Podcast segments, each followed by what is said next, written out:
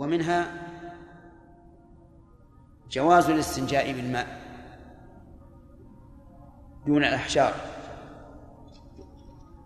لأن أنس رضي الله عنه لم لم يذكر أنه كان يحمل أحجارا معه وإنما ذكر أنه كان يحمل الماء والماء إنما كان ليستنجي به النبي صلى الله عليه وعلى آله وسلم. وعلى هذا فيدل الحديث على جواز الاقتصار على الماء في الاستنجاء. وإن كانت الدلالة فيها شيء من الضعف.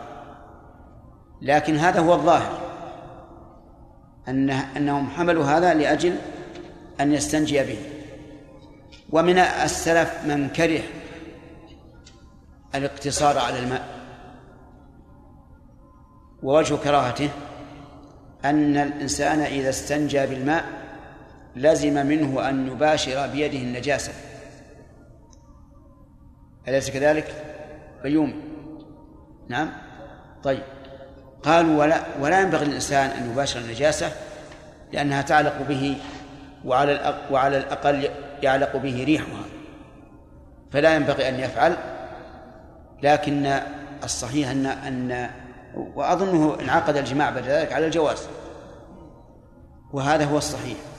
أنه يجوز أن يقتصر الإنسان على الاستنجاء بالماء. ويجاب عن ملامسة النجاسة بأن هذه الملامسة لإزالتها وليست وليست لاستبقائها فهو يزيلها من أجل فهو يماسها من أجل إزالتها. كما نقول في المحرم إذا سقط عليه طيب وأراد أن يغسله فله أن يمس ذلك بيده. لأن مسه بيده من أجل إزالته لا من أجل استبقائه. فلا نلزمه أن يأتي بعود أو نحوه يغسل به الطيب بل نقول له أن أن يغسله بيده ولا حرج لأن هذا استبقاء لأن هذا من أجل إزالته. ونظير ذلك لو أن شخصا غصب أرضا ولما توسط منها ندم وتاب. فماذا نقول؟ نقول تبقى واقفا في مكانك ولا له أن يستعمل الأرض في المشي عليها؟ الثاني ومشيه هنا ليس عليه فيه إثم وإن كان هو مستولى عليها في هذا المشي لأن هذا المشي إنما هو إيش يا أخوان؟ للتخلص منها فالصواب جواز الاقتصار على الاستنجاء بالماء في في تطهير الخارج من السبيلين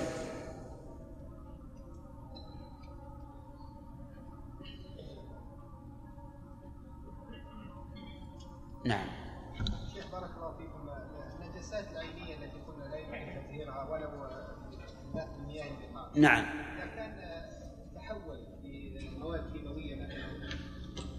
إيه؟ هذه مسألة الاستحالة.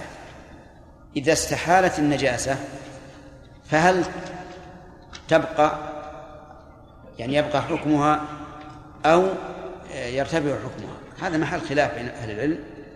وشيخ الإسلام رحمه الله يرى أن الاستحالة تطهر العين لأنها انتقلت من من ذاك الاسم والوصف إلى وصف آخر. مثال ذلك رجل أوقد بروث حمار. روث الحمار نجس. لكنها لكن هذا الروث بعد بعد إيقاده صار رمادا. هل نقول إنه طهر؟ المذهب لا. واختار شيخ الإسلام رحمه الله أنه يطهر. لأن لأن النار حلته وأزلته. وقول الشيخ رحمه الله هو الصحيح. لكن كلامنا أن الماء لا يطهر النجاسة العينية. نعم. إيش؟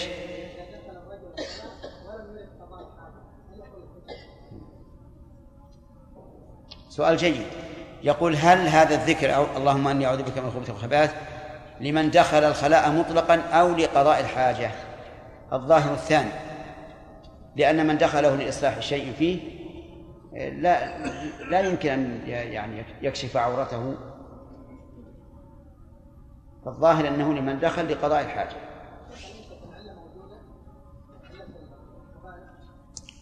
ما نستطيع أن نقول ربما أن الشياطين لا تسلط عليه إلا إذا كشف عورته. نعم يا سليم بعض الناس يعمل سيئة ويتوب عنها توبة النصوح ويندم على فعل ويندم على فعله وتغير حالها الأول وحال أحسن نعم. بعض الناس يعمل يعمل حسنة ويقربها للحكمة ويحطها مع الناس. ويمكن يصير بعد الحسنة دي يصير فيه فضل فضل زيادة على نسأل الله العافية. هذا صحيح. أيهم يا شيخ كيف؟ الأول أولى. الأول الذي عمل السيئة ثم هداه الله عز وجل للتوبة منها. هذا أفضل من رجل عمل عمل الخير والحسنة ومن بها على الله. قال الله تعالى يمنون عليك أن أسلموا. قل لا تمنوا علي إسلامكم بل الله يمن عليكم أن هداكم للإيمان إن كنتم صادقين. شيخ بارك الله فيكم. وضع النبي صلى الله عليه وسلم الخاتم إذا دخل الخلاء يكاد يكون من المقطوع به أنه إنما وضع احتراما باسم الله عز وجل. نعم. في هذا المكان. نعم. فلماذا لم نجزم بكراهة من يخالف هذا الأمر؟ نعم. مع ان الأمر واضح. سؤال جيد. يقول إنه إن الرسول وضع خاتمه عند دخول الخلاء احتراما لاسم الله عز وجل. فلماذا لا نقطع بالكراهة؟ نقول لأن الرسول فعل ذلك ولم ينهى عنه. والكراهة حكم شرعي تحتاج إلى دليل. إلى دليل شرعي. ومجرد التعليل. صعب إن الإنسان يثبته يثبته حكما آه، يقول هذا حكم الله. نعم. إذا لا. إذا استنجى بالماء طهرت يده مع طهارة محل الخارج. ولا حاجة. حتى لا حاجة إلى أنه يغسلها بعد ذلك. نعم. يحيى. نعم. البسملة حديثها ضعيف. لكن لا بأس أن الإنسان يعمل بها. إن شاء الله. نعم. إيش؟ الذي عليه اسم الله أو أو ما يعلق الانسان للزينه مما عليه لفظ الجلال هل هذا من فيما والله كلمة الله فقط هذه بدعة. يعني ما ليس من عمل السلف أن يضعوا على الشيء الله. أما إذا كان الإنسان اسمه عبد الله أو عبد الرحمن أو ما أشبه ذلك فلا بأس. نعم ف... الله إذا استنجى استجمع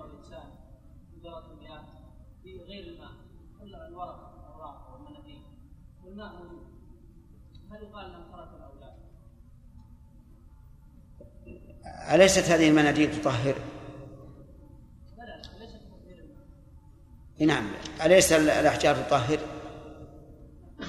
أيما أشد تطهيرا المناديل أو الأحجار؟ ها؟ خليك عازم أي طيب إذا كان الأحجار يجزي فالمنديل من باب أولى ولو وجد الماء حتى الاستجمار يجزي ولو وجد الماء نعم له على شك إنه كما قال الفقهاء إن الجمع بينهما أفضل. الجمع بينهما أفضل. نعم. إذا.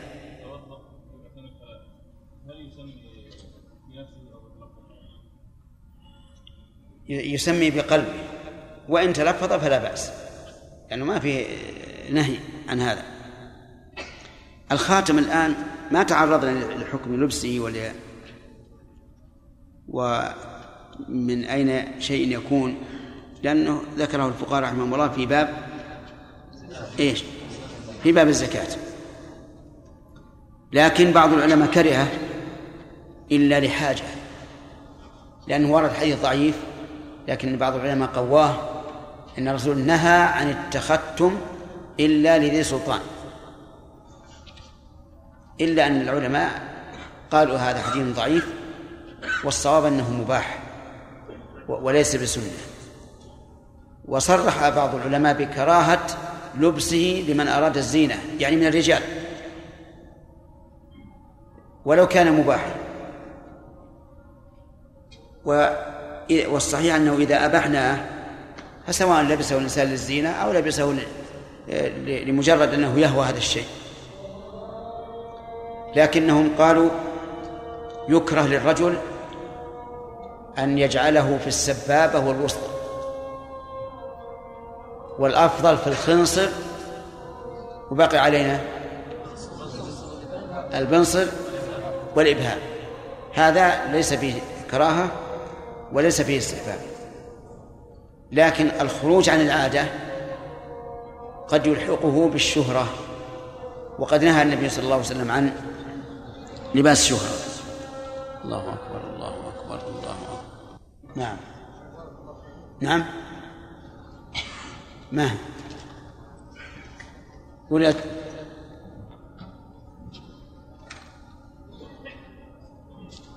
نعم. نعم.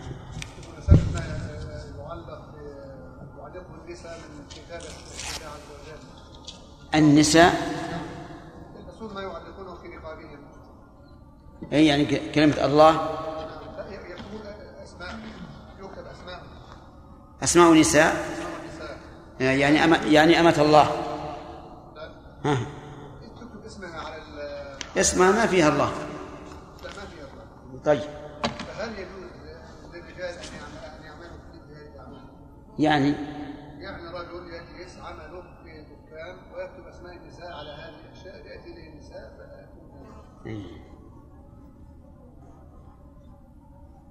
إذا كان ما في محذور ما ما في محذور.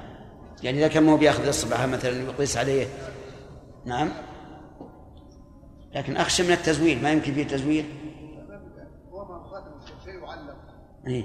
مثلا من خرز أو من كذا أو من من من ما- أرى فيه بأس. ما دام ما ما فيها محذور لا بأس أنها تلبس شيئا يكتب عليه اسمه. تكتب اسمها على ورقه وتعطيه الورقه وتقول بهذا على مدينه كذا لا بأس. ما في مشكلة نعم. من لم يجد شيئا يصلي إليه فهل له أن يطرح القلم ونحوه؟ امامه يصلي إليه؟ قال النبي عليه الصلاة والسلام ليستتر أحدكم ولو بسهم. آدم تثبت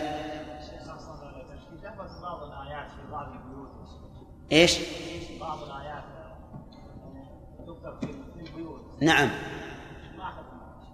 والله تكلمنا عليها في خطبة سبقت لنا. أظنك لم تحضرها. لا هي قبل عشرين سنة. وبينا أن هذه من البدع. وذكرنا عدة تعليلات تقتضي كراهتها. إيه نعم. نعم؟ والله يمكن في الخطب المطبوعة ضياء اللام. ها؟ مطبوعة وحدها؟ ها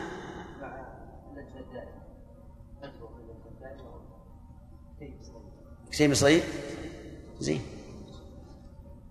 إذن أرجع إليه نعم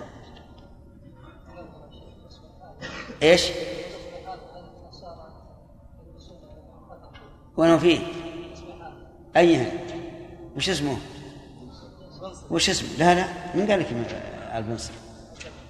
أنا أسأل الرجل لأنه عاجز لا يعرف. عد أصابعك الآن.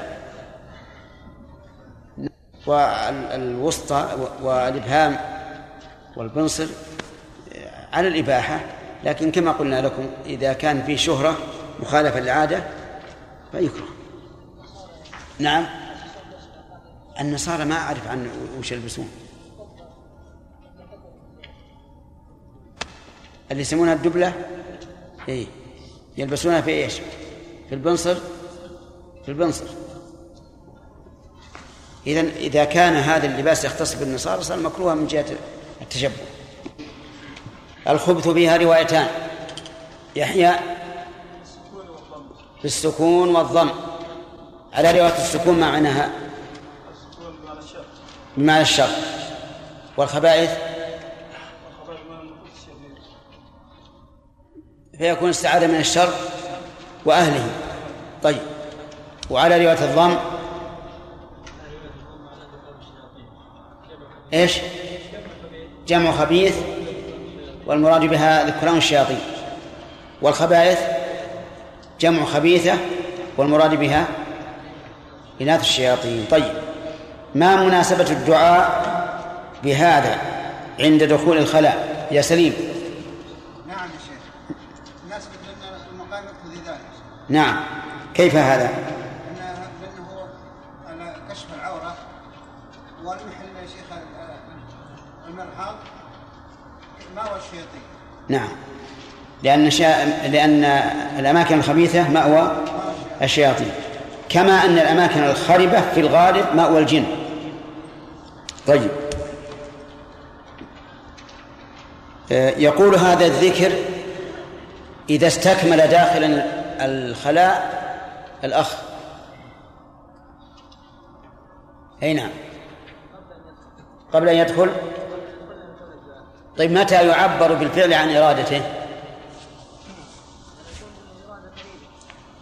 أن يكون الإرادة قريبة وأيضا جازمة. جازمة من أجل أن يتحقق الفعل. قول أنس رضي الله عنه كان النبي صلى الله عليه وعلى آله وسلم يدخل الخلاء فأحمل أنا وغلام آه، من المراد بالغلام هنا؟ نعم. قيل إنه ابن مسعود. طيب. وقيل إنه غير ابن مسعود لأن ابن مسعود ذاك كبير. آه، لماذا يحمل الإداوة والعنزة؟ فؤاد يحمل الإزارة خدمة للنبي صلى الله عليه وآله وسلم. إيه لكن لماذا لم, لم, لم يحمل العمامة الرداء ال- لأنه لا حاجة النبي صلى الله عليه وسلم إلى ذلك. نعم. يحمل العنزة تكون ساترة له حين يقضي حاجته ولتكون ولا- ولكي يضعها سترة له في الصلاة. نعم. أما الإداوة لكي يستنجي لكي يستنجي بها. ولهذا قال فيستنجي بالماء. طيب. يؤخذ من حديث أنس هذا جواز الاقتصار على الماء في تطهير المحل. اللي وراء. من ماء لكن من أين يؤخذ؟ اقرأ الحديث عشان تعرف.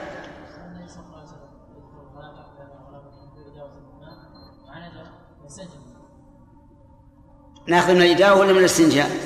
من الاستنجاء طيب كره بعض العلماء السابقين أن يقتصر على- الماء فما تعليله وما الرد عليه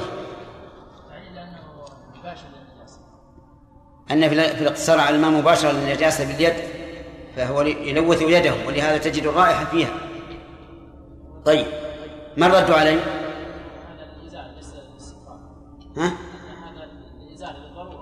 طيب ما يخالف. لكن نريد أن نستدل أولا بالأثر قبل النظر وهذا خلى عندك فائدة. الاستدلال بالأثر قبل النظر. الحديث. فيستنجي بالماء ولم يذكر أنس أنه يحمل أحجارا يستجمر بها. أن مباشرة النجاسة هنا لإزالتها فهو للتطهر منها وليس للتلوث بها. صح؟ طيب آه، ما تقول يا محمد؟ ها؟ سبحان هذا الثاني غلط باسمك لا إله إلا الله يا عبد الله ما تقول فيما لو أن محرما أصابه طيب فجعل يصله بيده عليه فدية أو لا؟ ليس عليه شيء لماذا؟ أنه مسه ليزيله لا. لا ليترفه به تمام؟ طيب هل مثل ذلك إذا كان على رأس المحرم طيب وأراد أن يتوضأ يا إبراهيم هل نقول يجب أن تأتي بشيء لا تباشر به الرأس عند المسح عليه إذا باشر الرأس ال- ال- المدهون بالطيب باليد لا بد أن تحمل اليد منه شيئا ها؟ هل لك هل عندك دليل من الأثر؟ نعم.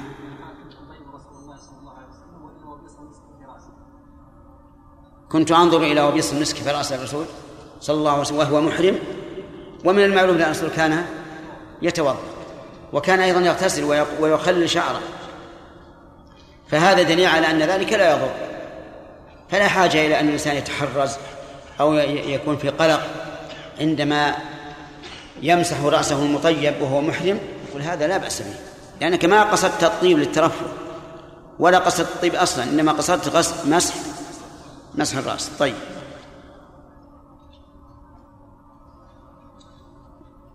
ثم نأخذ درس الليلة وإن كان الوقت قليلا يقول عن أبي وعن المغيرة بن شعبة رضي الله عنه. قال قال لي النبي صلى الله عليه وسلم خذ الإداوة. فانطلق حتى توارى عني فقضى حاجته متفق عليه. المغيرة بن شعبة رضي الله عنه كان مع النبي صلى الله عليه وسلم في غزوة تبوك وكان مصاحبا له وكان يخدمه في وضوئه واستنجائه. فقال له خذ الإداوة. أي الإداوة؟ الإداوة هي إناء من جلد صغير يكون فيه الماء ويشبهه عندنا ما يسمى بالمطارة. نعم. و وقوله خذ الإداوة من المعلوم أنه إنما أمره أن يأخذها من أجل أن يستنجي بالماء ويتوضأ به. فانطلق حتى توارى عني توارى بمعنى اختفى عني فقضى حاجته. يعني ببول أو أو غائط. وإنما فعل ذلك عليه الصلاة والسلام لا من أجل ستر العورة لأن ستر العورة واجب ويحصل بأدنى من ذلك ولكن من أجل أن يبتعد عن رؤيا عن رؤيا الناس له على هذه الحال. لأن الرجل الحي الذي فيه الحياة لا يحب أن يراه الناس وهو يقضي حاجته بل يحب أن يبعد حتى لا يروه. وهذا غير نظر العورة لأن نظر العورة أشد من هذا و... ويأتي إن شاء الله الكلام عليه. في هذا الحديث جواز استخدام الأحرار. دليل يا محمد. ها؟ أن الرسول صلى الله عليه وسلم استخدم المغيرة بن شعبة ومن فوائده أن أمر الخادم بالشيء لا يعد سؤالا مذموما. فقول الرسول للمغيرة خذ هذا أمر ليس سؤالا. لأن الخادم يرى نفسه في منزلة دون منزلة المخدوم. فإذا وجه إليه الأمر فليس سؤالا ولكنه إيش؟ ولكنه أمر.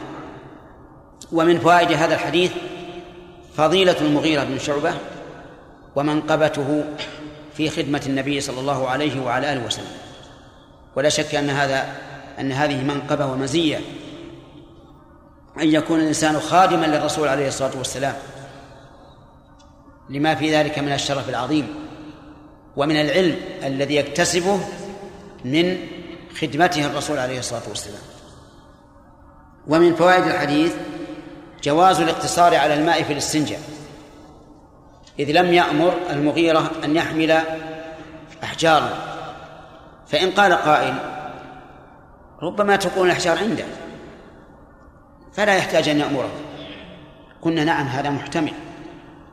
لكن إذا رأينا إلى حديث ابن مسعود رضي الله عنه أن النبي صلى الله عليه وسلم أمره أن يأتي بأحجار فأتى بحجرين وروثة فألقى الروثة وقال إنها رجس.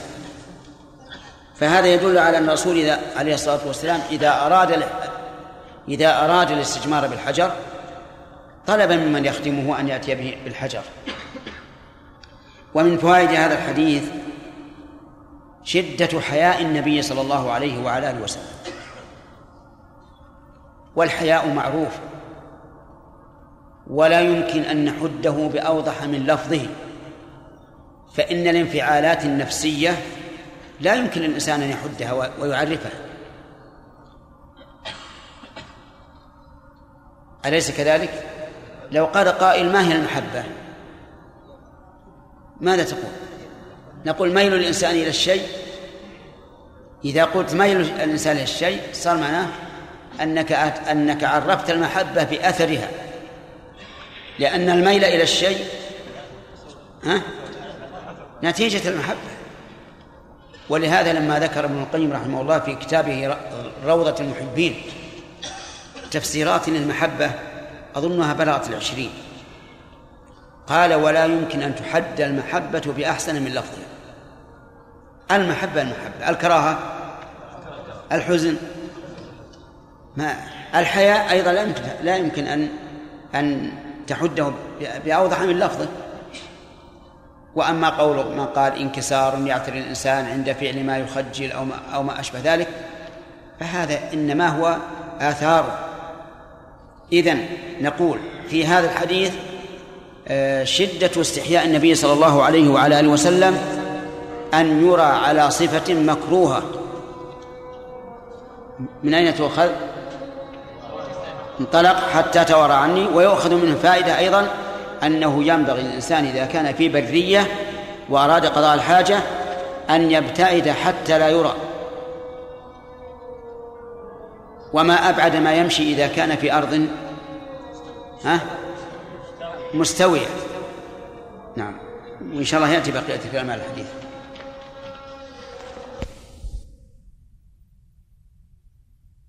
ليس نقلا للعدم. نعم. هذا فيما الأصل ثبوته. ما هي قاعدة مطلقة؟ فيما الأصل ثبوته. فمثل إذا أمر الرسول بشيء وجاء إنسان قال هل فعله الرسول؟ نقول هل نقل أنه لم يفعله؟ فالقاعدة هذه ما هي مطلقة في كل شيء. نعم.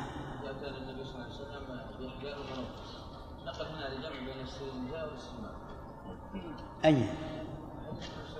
ما في مسعود ما في استنجاء.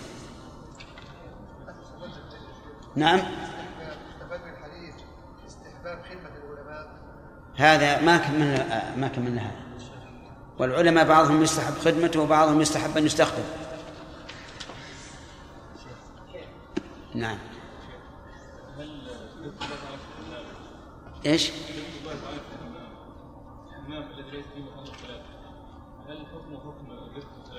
لا. يعني المضاءات. تقصد؟ في مضاءات وفي مثلا للتروش. اي ما أظن يلحق بالخلاء. نعم. اللفظ هنا أن الأمر كان قال له خذ الإداوة. فالإداوة صارت مع المغيرة. ثم الرسول عليه الصلاة والسلام انطلق بدون الإداوة. فمن أين قلنا أنه استنجى بالماء؟ أعتقد يا آه، فراس أن الرسول لما قال خذ الإداوة لا يريد أن أن يستعرض عضلاته. يعني الحقني بها. ما في هذا معناه. ولا تحتمل غير هذا. يلا سليم. والله عند شيخ. خدمة الرسول يا شيخ شرف وقربة عند الله سبحانه وتعالى. نعم. نسأل الله يجعلنا وإياكم من يختم سنته. ولا عاد هو ما, ما هو ممكن أن يختمه الآن. نعم. الفضل من الله منه والمنة منه منه.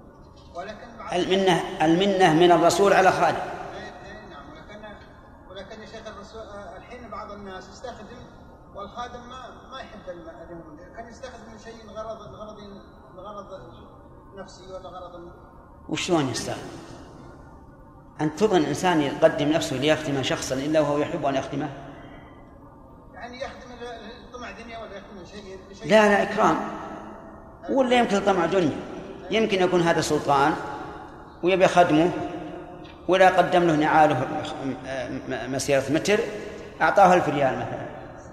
يخدمه مرتين. يا شيخ بعض الناس يخدم يخدم يعني ضرب جاه جاه الشخص أي المهم الأغراض بارك الله فيك كثيرة. الأغراض كثيرة لكن هنا أحد يخدم شخص ويتمنى أن يخدمه لأنه يحبه في الله هذه نعم؟ إيش؟ لماذا تحصل خدمة سنة النبي صلى الله عليه وسلم؟ بالنصيحة لها والذب عنها وحملها في القلب وحملها في الكتب بإيش؟ يدخل نعم يدخل في هذا الاطلاع على ما صح عنه الرسول ما صح عن الرسول أو لم يصح سواء كان في في الاطلاع في كتب الرجال أو في علل الحديث الخفية التي لا يعرفها إلا الجهابذه لأنه ليست المسألة كلها مبنية على الرجال. يجب أن تعلموا أيها الطلاب أن تعلموا إنه ليس تصحيح الحديث على كون الرجال ثقات أو غير ثقات أو السند متصل أو غير متصل. لأنه لأن هناك شيئا مهما قد يكون مثل هذا أو أهم. وهو عدم الشذوذ والعلة القادحة. كثير من الناس الآن يصححون الأحاديث بمجرد ظاهر السند ويغفلون عن الأمر المهم وهو أن لا يكون شاذا ولا معللا ومعلوم أنه من شرط الصحيح والحسن أيضا أن لا يكون معللا ولا شاذا. ألم تعلموا أن بعض العلماء المحققين في علم الحديث في عصرنا الحاضر صحح حديث أن البقر لحمها داء ولبنها شفاء. عن هذا لا يمكن أن يصححه أحد. أبدا. لو صحح هذا الحديث لكان آه، القرآن يكذبه لأن الله أحل البقر. وأن الرسول ضحى عن أصحاب عن أزواجه بالبقر وأكلنا منها وغير ذلك من الأشياء. لهذا أنا أنصح إخواني الذين يعتنون بالحديث من هذا الطريق. فإنها طريق ما هي سليمة. لابد أن نعرف بعد أن ننظر في الرجال والسند أن ننظر في متن الحديث. وإن شئت وإن شئت لقلت أن ننظر أولا في متن الحديث. إذا كان مخالفا لما لما يعلم بالضرورة من دين الإسلام أو بما يعلم بالضرورة آه، بطلانه بالعقل فلا حاجة. كفينا إياه. لا نقول هذا معلل ولا شاذ وننتهي منه. انت- انتبهوا لهذا بارك الله فيكم. هذه مسألة مهمة يجب تجب العناية بها. وقد نبهت عليها أكثر من مرة. نعم. انتهى الوقت. وعلى آله وأصحابه وأتباعه بإحسان إلى يوم الدين. أما بعد فما سبق آه، تكلمنا عنه ولا يحتاج إلى بحث فيه كثير لأنه واضح. لكن نبدأ بدرس جديد وهو قوله وعن أبي وعن أبي هريرة رضي الله عنه قال قال رسول الله صلى الله عليه وسلم اتقوا اللاعنين الذي يتخ- يتخلى في طريق الناس أو ظلهم رواه مسلم. قوله اتقوا أي احذروا لأن التقوى معناه اتخاذ الوقاية من محذور فيكون معنى اتقوا احذروا. وقوله اللاعنين اسم فاعل. وهل هو على ما اشتق منه أي أنه اسم فاعل أو إنه فاعل بمعنى مفعول؟ يحتمل يحتمل هذا وهذا. فعلى الأول اتقوا اللاعنين. أطلق عليه اسم اللاعن لأنه يكون سببا في اللعن. وعلى الثاني يكون فاعل بمعنى مفعول لأن اسم المفعول يأتي لأن اسم الفاعل يأتي بمعنى اسم المفعول كما في قوله تعالى فهو في عيشة راضية أي مرضية. على كل حال حتى إذا قلنا إنها بمعنى اسم المفعول أي ال- ال- الملعونين فالمراد بالملعون فاعل هو الفاعل. ومعنى اللعن هو الطرد والإبعاد عن رحمة الله.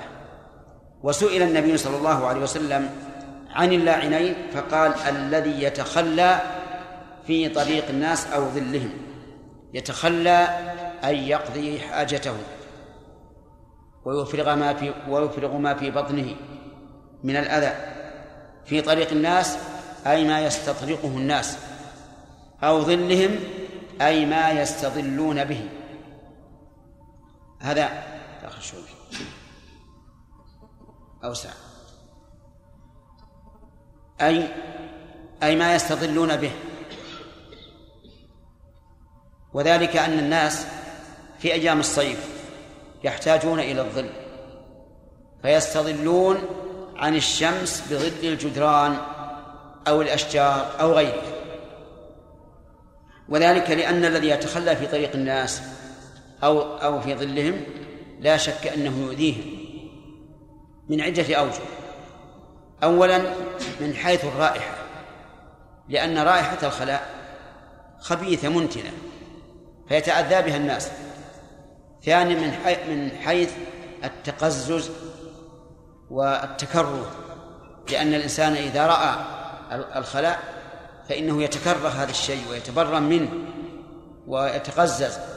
وربما يكون من بعض الناس الذين لا يصبرون على رؤية ما يكرهون حتى يتقيأوا. الوجه الثالث أنه يؤذيهم من حيث تلوثهم به فإنهم إذا تلوثوا بهذا الخلاء ماذا يحصل يا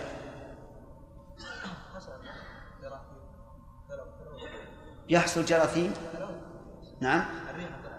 الريح انتهينا منها محمود؟ نعم؟ نعم. يحصل تنجس أرجلهم أو خفافهم أو ثيابهم أيضا. أيضا فيه أذية من حيث حرمانهم من هذا المجلس الذي يجلسون إليه ويأوون إليه يتحدثون ويزيلون عنهم السآمة والملل. فلهذا جعل النبي صلى الله عليه وسلم التخلي في هذا جعله من أسباب اللعن أي أن الإنسان يلعن بسبب ذلك. ففي هذا الحديث فوائد. منها تحريم التخلي في الطريق وتحريم التخلي في الظل. ووجه التحريم ظاهر وهو أن النبي صلى الله عليه وسلم جعله سببا للعن. ومن فوائد الحديث أن المتسبب في الإثم كالمباشر. أن المتسبب في الإثم كالمباشر. لأننا نعلم أن اللاعن ليس هو المتخلي. من اللاعن؟ الناس الذين يتأذون بهذا. فلهذا نقول المتسبب في الإثم كالمباشر. أما في الضمان فإنه يختلف على تفصيل عند الفقهاء. ومن فوائد هذا الحديث جواز لعن من فعل ذلك. لأن النبي صلى الله عليه وسلم أخبر عن هذا محذرا من أن تقع اللعنة على الفاعل. ولا يمكن أن تقع اللعنة على الفاعل إلا إذا كان اللاعن محقا. أما إذا كان غير محق فلا يمكن أن تقع اللعنة على الملعون. وعلى هذا فيجوز أن يلعن الإنسان فاعل ذلك. ولكن هل يلعنه على سبيل التعيين؟ يعني لو فرض أن الرجل شاهد هذا الإنسان الذي يتخلى في الطريق أو الظل هل يلعنه بعينه؟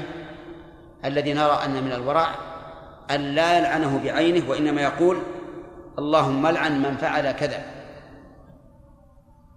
لأن المعلوم أن لعن المعين المعين حرام حتى لو كان من أكثر عباد الله. حتى لو رأيت رجلا يسجد لصنم لا تقول اللهم لعنه فهذا ليس يعني التخلي في ظل الناس أو طريقهم ليس بأشد من عبادة الصنم. ومن فوائد هذا الحديث حماية الشريعة الإسلامية لأهلها من الأذى لأن الغرض من ذلك هو تحذير الناس من من أذية المؤمنين. الرسول عليه الصلاة والسلام لم يخبرنا بهذا أو لم يأمرنا أن نتقي هذه اللاعنين من أجل أن نعرف أنه ملعون لا. من أجل التحذير من إيش؟ عن أذية المؤمنين. وقد قال الله تبارك وتعالى والذين يؤذون المؤمنين والمؤمنات بغير ما اكتسبوا فقد احتملوا بهتانا وإثما عظيما.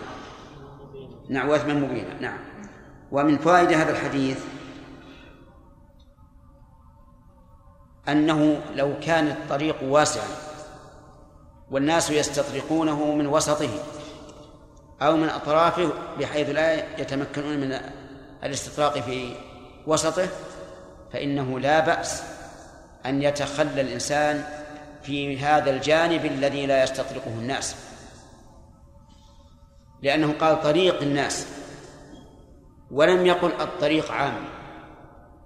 فعلى هذا لو كان الطريق واسعا واحتاج الإنسان أن يتبول أو يتغوط في هذا الطريق الذي لا تطرقه الأقدام فظاهر الحديث أنه لا بأس به. ولكن هذا مشروط بأن لا يكشف عورته أمام الناس. ومن فوائد الحديث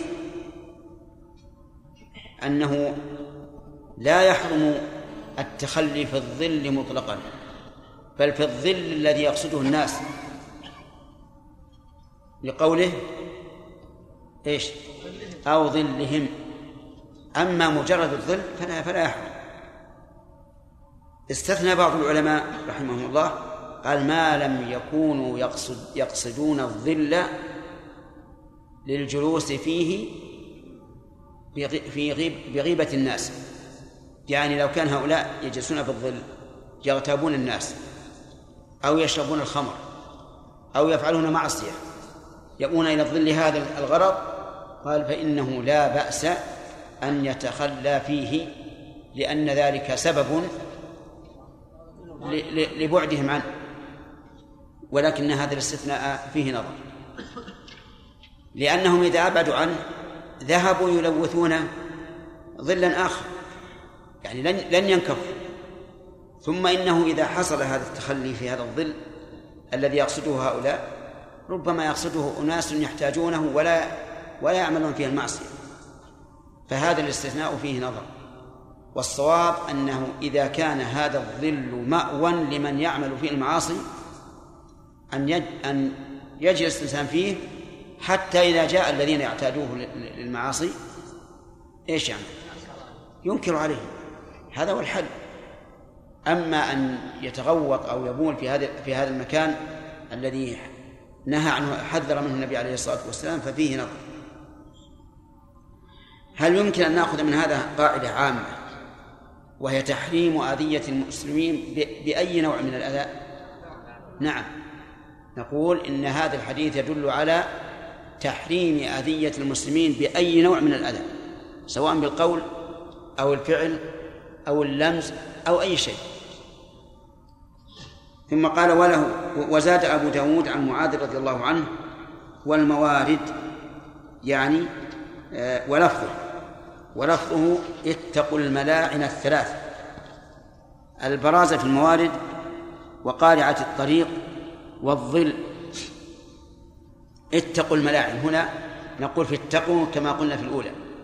أي احذروا. والملاعن مكان اللعن.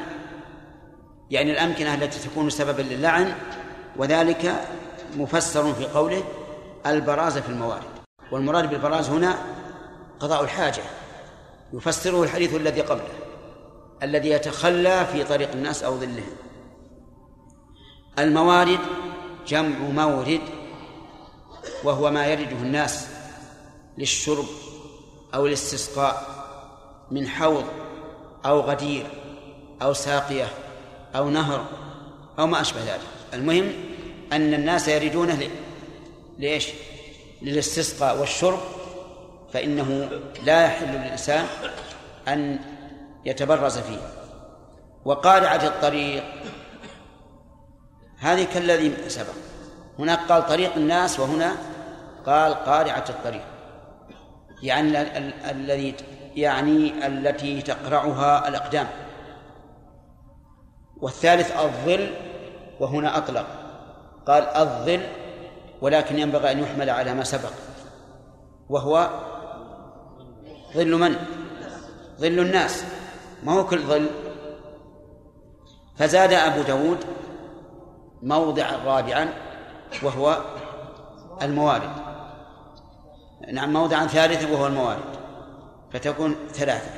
قال ولأحمد عن ابن عباس رضي الله عنه أو نقع ماء نقع ماء يشبه الموارد إلا أنه أعم لأن نقع الماء أعم من كونه موردا أو غير مورد لأنه إن كان موردا ففيه جنايتان وإن كان غير مورد ففيه جناية واحدة وهو إفساد الماء. إفساد الماء لأنه إذا تخلى الإنسان في نقل الماء فلا شك أنه يفسده. إما أن ينجسه إن كان قليلا وإما أن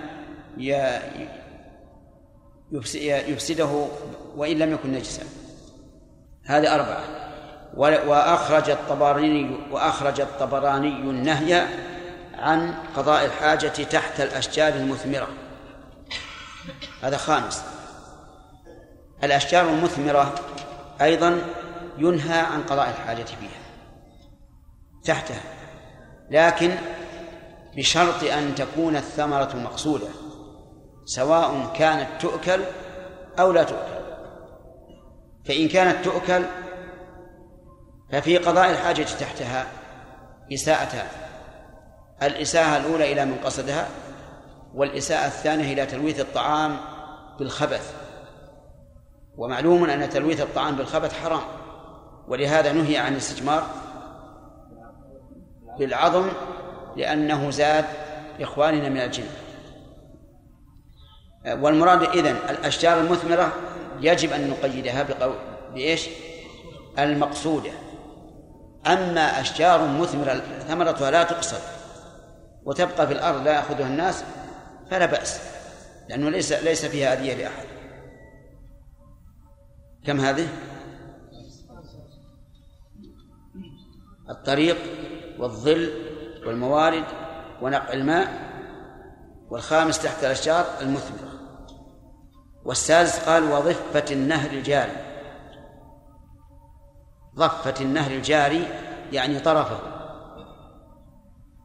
وذكر الجاري على أنه وصف كاشف لأن النهر لا يكون إلا جاريا من حديث ابن عمر بسند ضعيف. لكن لو لو فرضنا أن هذا الأحاديث ما صحت. فلدينا القاعدة العامة التي أشرنا إليها أولا وهي كل موضع يتأذى به المسلمون فإنه لا يجوز أن يتخلى فيه. طيب فإن كان هذا الطريق لغير المسلمين فهل يجوز للإنسان أن أن يتخلى فيه؟ الجواب لا لأن الحديث الحديث رواية مسلم يتخلى في طريق الناس ولم يقيدها بالمسلمين ولأن الدين الإسلامي ليس دين عدوان وأذية فما دام بيننا وبين هؤلاء الكفار عهد أو ذمة فإنه لا يحل لنا إيذاؤهم ثم قال المؤلف وعن جابر رضي الله عنه قال قال رسول الله صلى الله عليه وعلى آله وسلم إذا تغوط الرجلان تغوط أي أراد الغائط وأصل الغائط المحل المنخفض من الأرض هذا الأصل. ثم نقل من هذا المسمى إلى قضاء الحاجة. ووجه الارتباط والعلاقة أن الناس كانوا فيما سبق ليس عندهم كنف في بيوتهم. فإذا أرادوا البراز خرجوا إلى الأماكن المنخفضة يقضون حوائجهم. فعلى هذا نقول تغوط بمعنى أراد أن يتغوط أي أراد أن يقضي حاجات حاجاتهما. وسميت وسمي قضاء الحاجة بذلك لأنه ينتاب لأنه ينتابه الناس فيما سبق. وإلا فالأصل أن الغائط هو المكان المطمئن من الأرض. طيب. فليتوارى كل واحد منهما عن صاحبه. يتوارى أي يستتر كل واحد عن صاحبه. وجوبا أو استحبابا؟ لا ما هو وجوبا ولا, ولا استحبابا وجوبا فيما إذا كان يؤدي إلى إلى كشف العورة. واستحبابا فيما إذا كان لا يؤدي إلى ستر العورة إلى كشف العورة بحيث يكون كل واحد منهما يستدبر الآخر. قال ولا ولا ولا يتحدثا يعني أي نهوا يتحدثا أن يحدث أحدهما صاحبه. فإن الله يمقت على ذلك رواه أحمد وصححه ابن السكن وابن القطان وهو معلول. قوله يمقت المقت أشد البغض. وعلى ذلك أي على هذا الفعل وهو أن يجلس الرجلان أحدهما إلى الآخر على قضاء الحاجة يتحدثان. ووجه النهي عن ذلك إن كان مع كشف العورة فالأمر واضح. لأن هذه حال سيئة وهيئة مكروهة. وإن كان مع غير ستر العورة فلأنهما إذا صار يتحدثان سوف يمكثان طويلا على هذا على هذا هذه الحال. لأن التحدث غالبا يطول بين الناس وينسى الإنسان الحالة التي هو عليها. فلهذا كان سببا لمقت الله تبارك وتعالى. آه، في هذا الحديث فوائد منها أن الدين الإسلامي دين الأدب والخلق الرفيع. لأن هذه الحالة التي ذكرت في الحديث لا شك أنها مخالفة للأدب. ولهذا نهى النبي صلى الله عليه وعلى آله وسلم عنها. ومن فوائد هذا الحديث أنه إذا أراد الرجلان أن يتغوطا فإن السنة أن يبتعد كل واحد منهما عن الآخر حتى لا يراه. فضلا عن كونه يرى عورته. ومن فوائد هذا الحديث النهي عن التحدث على قضاء الحاجة. حتى وإن كان أحدهما لا يرى الآخر. كما لو كان في مرحاضين متجاورين بينه بينهما جدار قصير فصار كل واحد منهما يحدث الآخر فهو منهي عنه. ومن فوائد هذا الحديث إثبات المقت لله عز وجل أي إثبات وقوع المقت من الله. وهو أشد البغض. وقد ثبتت هذه الصفة أعني البغض بوصف المقت وبوصف البغض أيضا. فجاءت في السنة بلفظ البغض وجاءت في القرآن بلفظ المقت. قال الله تعالى كبر مقتا عند الله أن تقولوا ما لا تفعلون. وأخبر الرسول عليه الصلاة والسلام إن الله يبغض من الرجال البذي وهذا يدل على ثبوت هذه الصفة لله عز وجل. شديدة وخفيفة. خفيفة في إيش؟ في البغض وشديدة في المقت. فما معنى البغض المضاف إلى الله عز وجل أو المقت؟ نقول أما أهل السنة والجماعة فيقولون إنها إنه حقيقي. إن الله يبغض ويحب حقيقة. لأن هذا ما جاءت به النصوص. وهذا أمر غيبي. والأمر الغيبي يجب على الإنسان أن يصدق به على ظاهره.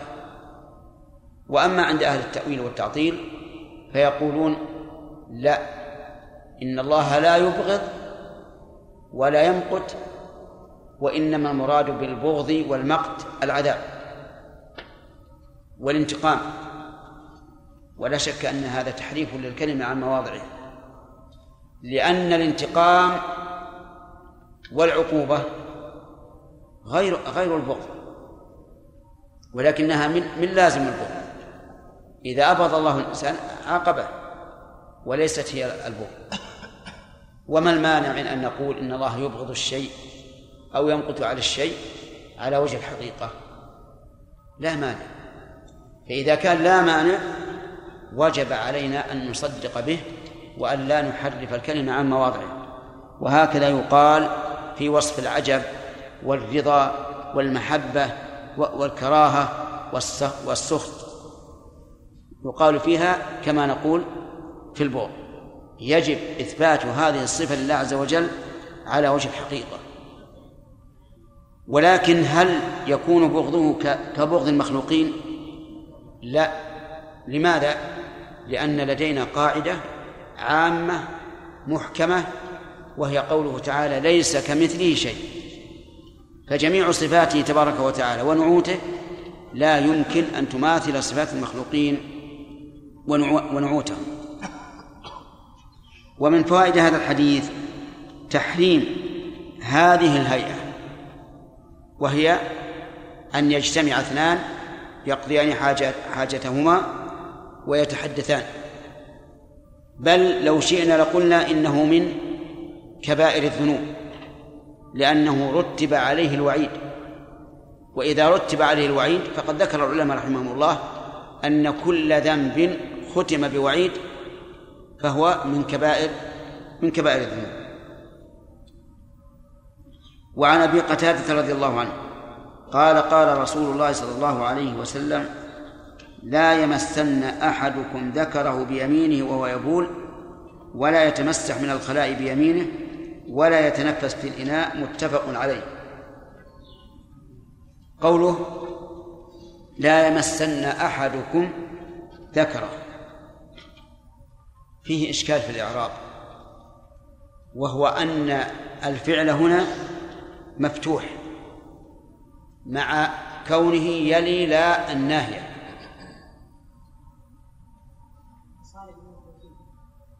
لاتصاله بنون التوكيد. كذا؟ طيب يرد على هذا قول الله تبارك وتعالى قل بلى وربي لتبعثن ثم لتنبؤن فالثاء آخر الفعل وهي مضمومة والهمزة آخر الفعل وهي مضمومة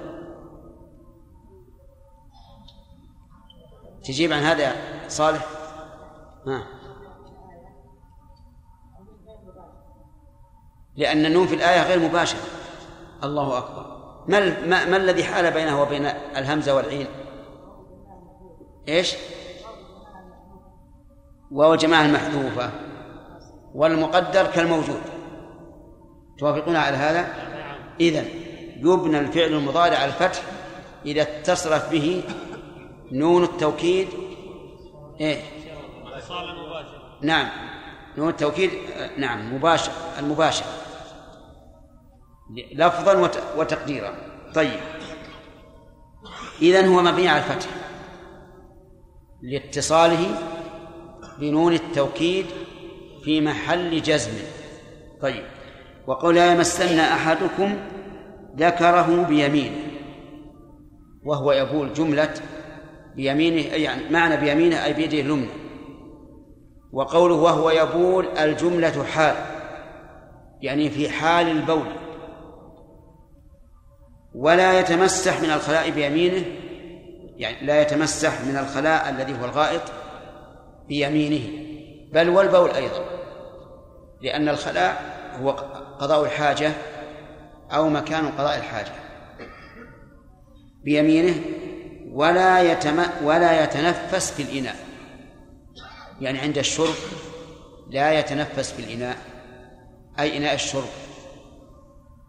وذلك لأنه إذا تنفس فيه فقد يخرج مع النفس شيء يسقط في الماء فيقدره على غيره. وربما يحدث له شرق إذا تنفس في الإناء. فيتأذى أو يتضرر بذلك. وربما يحصل منه كما قال أخونا جابر جراثيم تعلق بالماء فيكون في ذلك ضرر على صحته أو صحة غيره. فإن قال قائل ما العلاقة بين قوله ولا يتنفس في الإناء وبين النهيين قبله؟ قلنا يحتمل أن أبا قتادة رضي الله عنه رواهما آه، منفردين بمعنى أنه سمع النبي صلى الله عليه وسلم يقول لا يمسن أحدكم ذكره بيمينه وهو يبول ولا يتمسح من الخلاء بيمينه.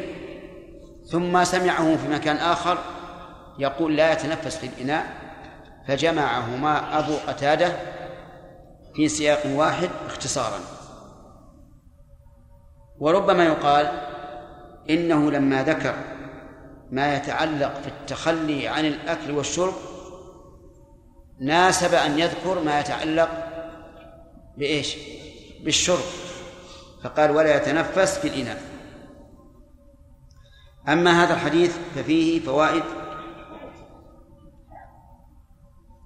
أولا نهي الإنسان عن مس ذكره بيمينه وهو يبول. والنهي هنا صريح.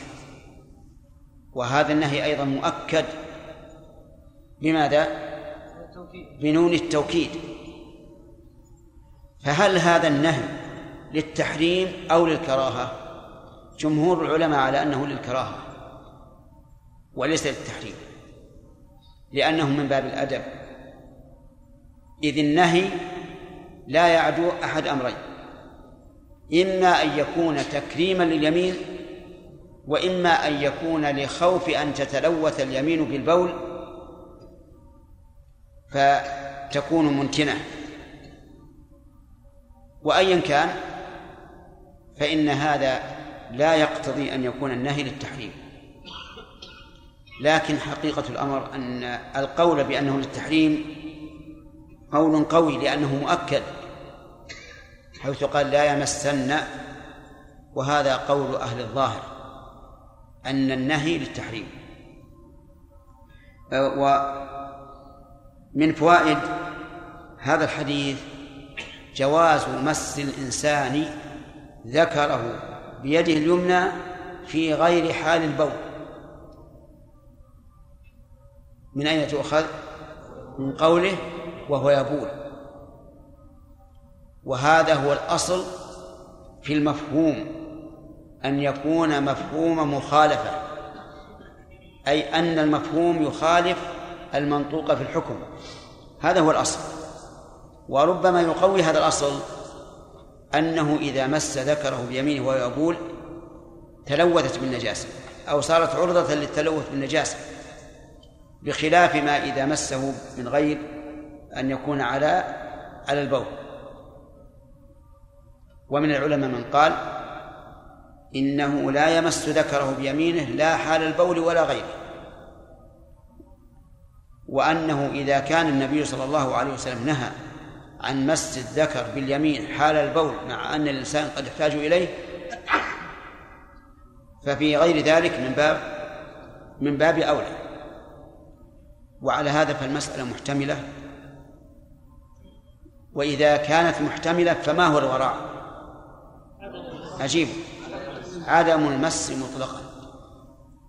لكننا لا نجزم بأن هذا عام لأن التقييد بكونه يبول لا شك أن له مناسبة وهي الحاجة. فإن قال قائل إذا كان الإنسان لا يستطيع أن يستجمر باليمين آه، نعم باليسار فماذا يسأل قلناها الحاجة لها أحكام وسيأتي إن شاء الله الكلام عليها في في الحديث الذي بعده. ومن فوائد هذا الحديث تكريم اليد اليمنى حيث نهي عن مس الذكر بها في حال البول. ومن فوائد هذا الحديث أن اليمين خير من اليسار. وهذا وهذا مضطرد في الأمور الكونية والأمور الشرعية. أما الأمور الكونية فلا يخفى علينا جميعا أن الله تعالى جعل في اليمين من القوة ما ليس إيش؟ ما ليس في اليسار فهي التي يأخذ بها ويكتب بها ويأكل بها ويحمل فيها الثقيل. وهذا من الميزة القدرية. وأما الشرع فكما رأيتم أنه نهي عن مس الذكر باليمين في حال البول ومسه باليسار لا بأس به. طيب و من فوائد هذا الحديث جواز التصريح بلفظ البول وأنه لا يعد مخالفا للحياء. لأن الذي عبر به أحيا الناس وهو النبي عليه الصلاة والسلام. فقال وهو يبول وأما ما يستعمله الناس الآن يقول إذا أراد أن يبول يقول أطير الماء. فهذا لا أصل له. بل قال صاحب الفروع رحمه الله الأولى أن يقول أبول ولا يقول أريق الماء. لأن البول ليس ماء. و ولأن التعبير بالبول ومشتقاته وارد في السنة. قال النبي عليه الصلاة والسلام في البول أما أحدهما فكان لا يستتر من البول. وهنا المشتق وهو يبول. فالصواب جواز التعبير بهذا. طيب فإذا قال قائل إنه يعتبر مخالفا للمروءة. أعني التصريح بالبول في عرفنا الآن. فهل نقول العرف كما يغير المعاني؟ فهو أيضا يغير آه، الأحوال. أليس المرجع في الأيمان إلى ما تقتضيه الكلمة في في العرف؟ قبل أن نرجع إلى ما تقتضيه في اللغة. فإذا كان العرف المضطرد عند الناس كراهة كراهة التصريح بالبول ومشتقاته وعبر عن ذلك بكناية تدل عليه وليس فيها محظور شرعي فعندي أنه لا بأس به. ولهذا قال صاحب الفروع الأولى ولم يقل يحرم يعني نعم ولم يقل يجب أن يقول أبول ولا يقول يقول ماء بل قال الأولى ولعله في عرف صاحب الفروع لم تصل الحال إلى ما وصلت عليه اليوم. فإن لفظ البول اليوم جدا مكروه عند الناس. حتى إنك لو قلت في غير الحديث الحديث يقبله الناس إذا مر بهم. لكن في في الكلام العادي لو قلت والله أبا أروح مثلا أبول أو بلت اليوم عند العامل. وش يقول هذا العامل؟ ماذا يقول؟ يستقدر جدا. ويقول هذا ما يستحي يقول البول عند الناس. فلا أرى مانعا إذا كان هذا عند الناس من من الألفاظ التي يستحيا منها. ويكنى عنها بما يدل عليها من غير محذور شرعي. لا لا أرى في, في ذلك بأسا نعم. إذا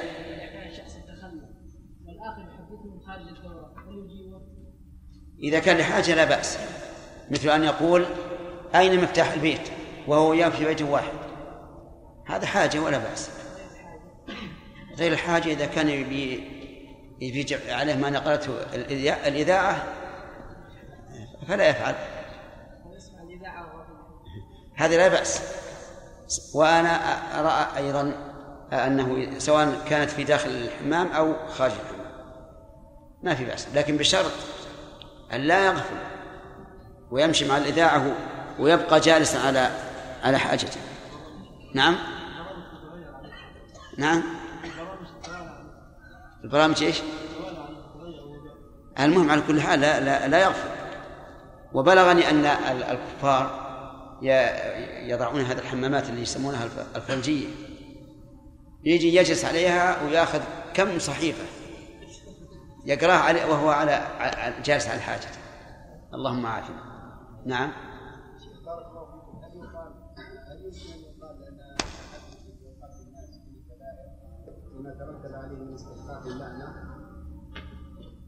لا هذا ليس ببعيد. ليس ببعيد. أن يقال إذا لم نحمل اللعن على السب. لأن اللعن يراد به السب أحيانا ولذلك يجب الحذر من هذا الشيء. يجب الحذر. نعم.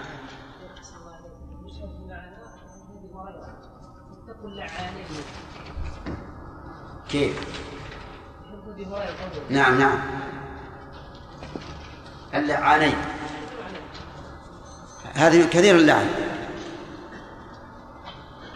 كثير اللعن يعني لأنه لأن هذا الذي الذي بال في طريق الناس يلعن. فيكثر لعن هذا الرجل. شيخ بارك الله فيكم. قلنا لعن معين لا يجوز حتى لو رأينا المشرك بعين يسجد الصنم نعم.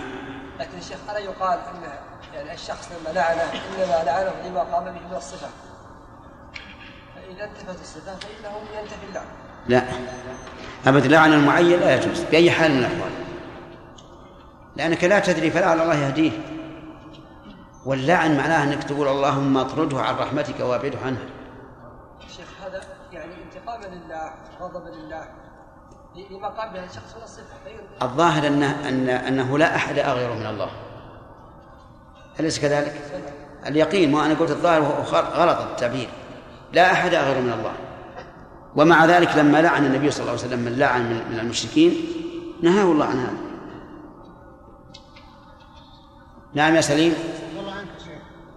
لكن كان ما يترتب على بين الناس بعرف الناس يست- يستنكرون فيما بينهم وترتب عليها أمور شرعية يا شيخ. هذا يا شيخ ما هو من الحياة هذا من, من وش الأمور الشرعية؟ مثل الحيض الحين يا شيخ الناس يقولون ما المغرب ما تصلي. بس يحط بيسال بيسال سؤال يقول مرة ما تصلي. ما ندري هي ما هي ما تصلي ترتك ترتك الصلاة ولا على ولا عليها ولا عليها مانع أليست عائشة لما دخل عليها الرسول في وهي تبكي في الإحرام وهي محرمة؟ قال مالك قالت لا أصلي. ولكن يا شيخ هذا يا شيخ اصبر لا تقول ولكن. قالت لا أصلي. فعبرت عن الحيض بلازمه من من الكلام يا الصحابة من المفروض إن الصحابة ما يستحقون من الحق. ما في شك وحنا أيضا المفروض لا نستحمل الحق. ولكن لما بينا الأمور الشرعية بينا الأحكام في الأمور الشرعية أحسن من لما لما تبع- اتبعنا أمر العامة والباطم اللي اللي بينهم ونخلي الشيء البين. وعلى كل حال الأمر قريب في هذا. لا تشدد يا سليم. نعم. بارك الله فيكم. إذا الإنسان رأى الخلاء رأى ال- ال- المستقبل فقال اللهم لعن من فعل هذا. نعم. فهل هو كقوله اللهم عن فلانا؟ لا. ليس كقوله لأن هذا يلعن فلانا صريح بالمخاطبة أما ذاك لا. يلعن من فعل هذا يدخل في العموم. يعني نعم. واحد. لا ليس واحد. فرق بين التعيين وبين التعميم. نعم. عندي المعين إيش؟ المعين نعم. مر بنا في صحيح مسلم أن رجلا لما أراد أن يطلع امرأة من السبي لما أرى؟ لما أراد أن يطلع امرأة من السبي نعم. وهي حامل نعم. قال النبي صلى الله عليه وسلم قد ظننت ان ألعنه ان ألعنه لعنا يدخل معه فضلا. نعم. هل هذا لا لا يستدل به على جواز لعن المعين؟ لا ما يدل على هذا لأن هذا إما أن يكون خاصا بالرسول عليه الصلاة والسلام وإما أن يكون هناك أسباب أن الرسول قال هذا يعني من شدة التحذير. لئلا يقع الناس في هذا في هذا الشيء. نعم.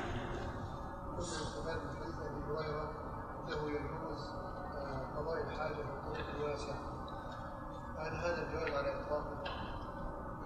وش معنى على هل الحديث ما الحديث نعم. أقول هل هناك حديث تقيد أن هذا لا يجوز هلا الحديث اللي بعده؟ قارعة الطريق. قارعة الطريق الذي- تقرأه الأقدام. أما المهجور من الطريق أو الطرق المهجورة ما فيها شيء. إي نعم. إي نعم. إن هذا اختلاف لفظ فقط. مع, مع أن المسك أشد من المس. الإنسان قد يمس الذكر بدون مسك. نعم.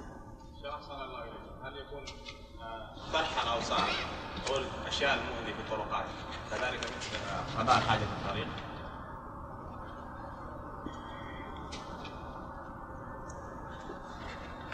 ما تقولون في هذا السؤال؟ اي ما في شك إنه أهون. ما في شك لكن حسب الأذية يكون التحريم.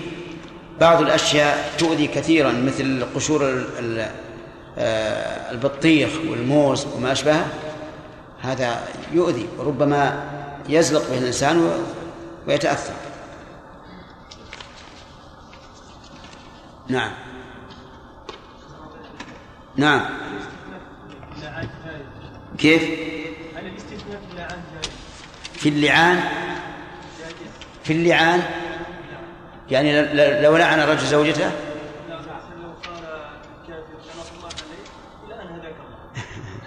وش الفائدة يا أخي؟ قل اللهم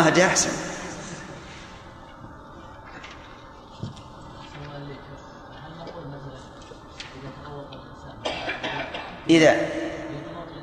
أو بال في مكان قد يراه الناس يعني يدخل في التحريم هذا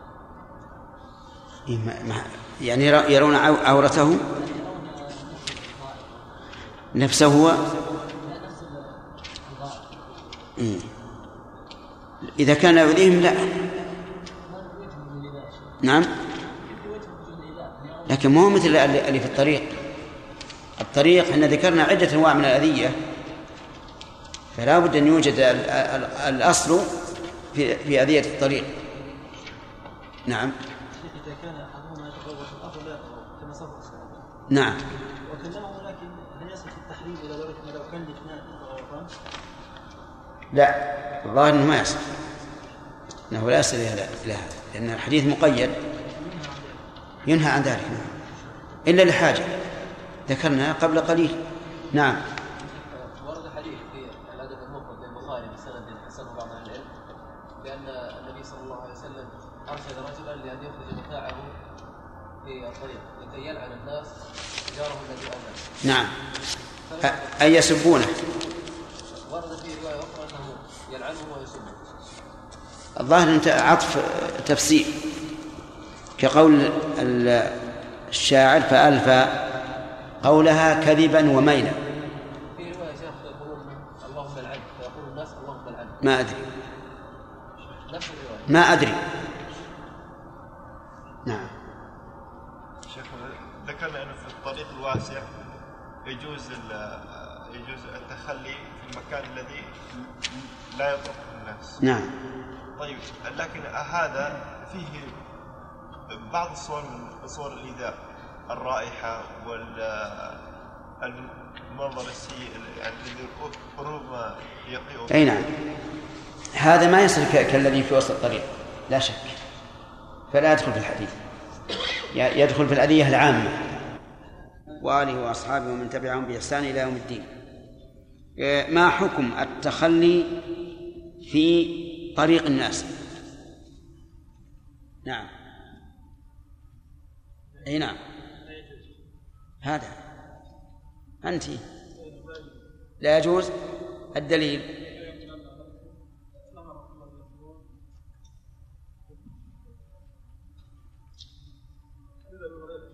آه طيب. ماذا قال أبو هريرة؟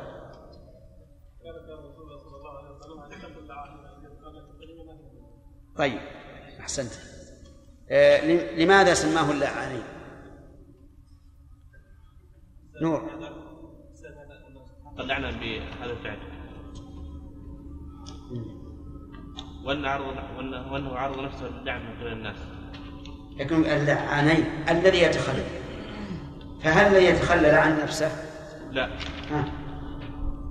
السبب أنه أنه تسبب في اللعن تسبب في لعن نفسه. كان ها؟ كان المتسبب ذنبا هكذا تريد تسبب في لعن نفسه نعم. طيب.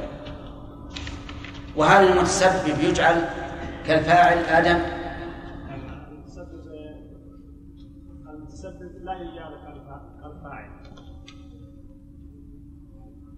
كيف؟ المتسبب كالمباشر. يا شيخ أي نعم. كالف- كالفاعل. يعني كالفاعل. هل لديك دليل؟ نعم نفس نفس الحديث يا شيخ. لا الحديث يحتاج إلى إثبات. شاهد. اصبر جزاك الله خير لين يصلك الدور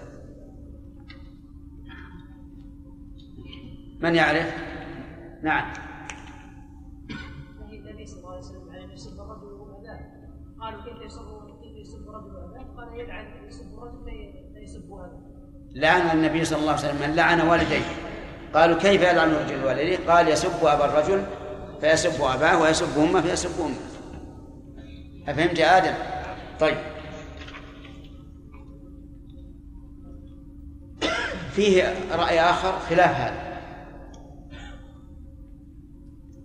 أنه من باب اسم أنه يطلق اسم الفاعل على على اسم المفعول.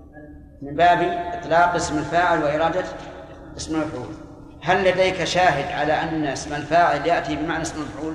نعم. ما؟ قوله تعالى فهو في عيشة راضية. قوله تعالى فهو في عيشة راضية. أي؟ أي مرضى بارك الله آه، بقية الأح- الأحاديث. هي ضعيفة وهي عبارة عن أمثلة. والحاصل أنه لا يجوز للإنسان أن يتخلى في مكان يؤذي به المسلمين لأن أذية المسلمين حرام. مر علينا في هذه الأحاديث إثبات صفة من صفات الله عز وجل. نعم. ما هي؟ المقت. أين الدليل؟ آه، من من أي حديث تؤخذ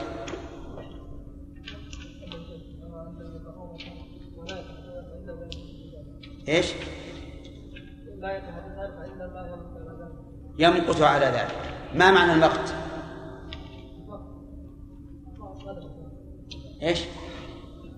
البقر البغض لا. المقت اللي جنبه. شدة الغضب؟ خطأ. صالح. أشد البغض هل جاءت هذه الصفة في القرآن الكريم؟ عقيل المقت.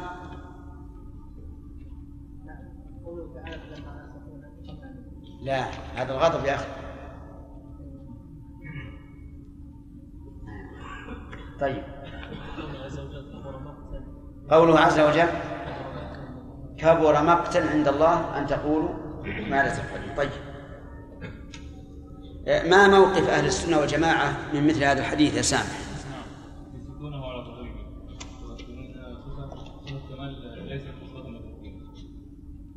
يثبتونها على ظاهره. وأن الله يبغض ويحب ويكره ويغضب ويسخط هذه الصفات ماذا تسمى عندهم؟ صفات فعلية. نعم هي صفات فعلية. وهم يثبتونها لا على الوجه اللائق به كما يثبتون الصفات الخبرية كالوجه واليد والعين على الوجه اللائق به. هل يدل هذا الحديث يا فراس على تحريم هذه الهيئة؟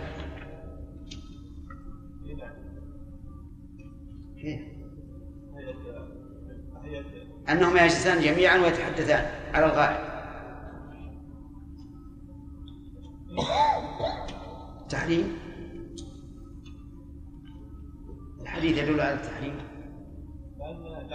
أسألك قل نعم ولا لا؟ هل يدل على التحريم الحديث؟ نعم. وجه الدلالة. إن الله تعالى يبغض هذا. أن الله يبغض هذا أشد البغض. تمام. في حديث أبي قتادة لا يمسن أحدكم إلى آخره وفي آخره ولا يتنفس في الإناء فما هو الصلة بين أول الآخر أحد وآخر مازن قلنا لعله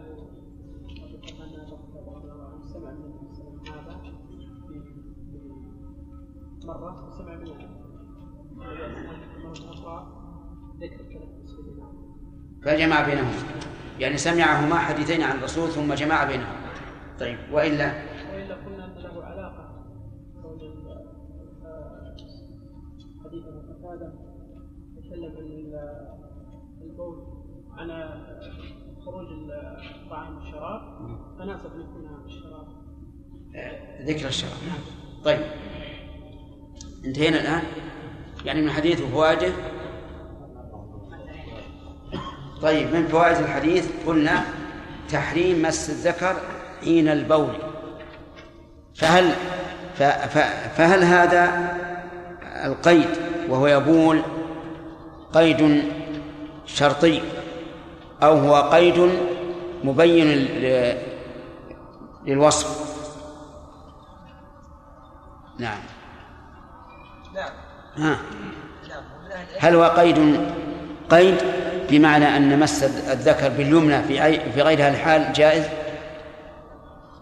نعم من أهل العلم قال هذا. نعم. وقال أن هذا قيد. نعم. ولعل السبب تكريم اليمنى أن لا ينالها شيء من البول. يعني وجه المناسبة تكريم اليمنى آه، ألا يمسها شيء من البول. طيب تمام. والقول الثاني أنهم قالوا لا أن هذا مطلقا وإذا كان هذا أن النهي مطلق. طيب. إذا كان النهي حال البول وهو نعم وهو يقول قد يحتاج إلى يمينه ففي غير هذه الحال باب أولى نعم. وإذا كان اللفظ محتملا فالورع أن يتجنب الإنسان المس مطلقا. قوله لا يتمسح من الخلاء. من هنا معناها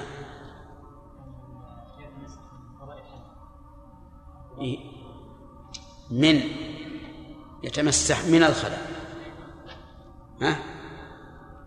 اللي عندي ويتمسح من الخلاء بيمينه من بيانية ولا ولا سببية؟ من يعرف؟ سببية لأن المعنى لا يتمسح بسبب وجود الخلاء. وتضمن أيضا لا يتمسح أي لا يزيل. طيب. أو يتخلى مثلا. آه، المراد بالخلاء هنا زكي. البول أو الغائط؟ المراد كلاهما. لأن كل منهما يخلو الإنسان بنفسه ويبول أو يتغوط. ولا يتنفس في الإناء آه، خلصا من الله طيب. آه، من فوائد الحديث النهي عن مس ذاك باليمين وقد بينا أن بعض العلماء يقول أنه للتحريم وبعضهم يقول أنه للكراهة. ومن فوائده النهي عن التمسح من الخلاء بيمينه. وقد بينا أيضا أن بعض العلماء يرى أنه للتحريم وبعضهم يرى أنه للكراهة. ولا يتنفس في الإناء هذا الذي وقفنا عليه. وذكرنا أن بعض العلماء علل بأنه ربما يخرج منه أشياء مؤذية وبعضهم علل بأنه ربما يشرب. فعلى الأول يكون النهي خاصا بما إذا كان يريد غيره أن يشرب من هذا الإناء. وعلى الثاني يكون عاما والحديث عام. فعلى هذا نقول لا يتنفس في الإناء حذرا من إيش؟ أن يتقابل النفس والماء فيحصل بذلك الشرق ويتأذى الإنسان أو يتضرر. فمن فوائد هذا الحديث ذكرتم خمس فوائد أظن ها أربع عدها لنا.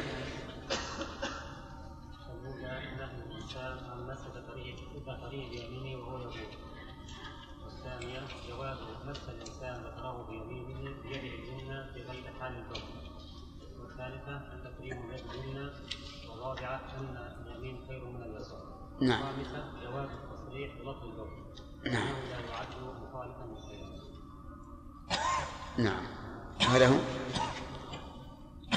ومن من فوائد الحديث النهي عن التمسح من الخاء باليمين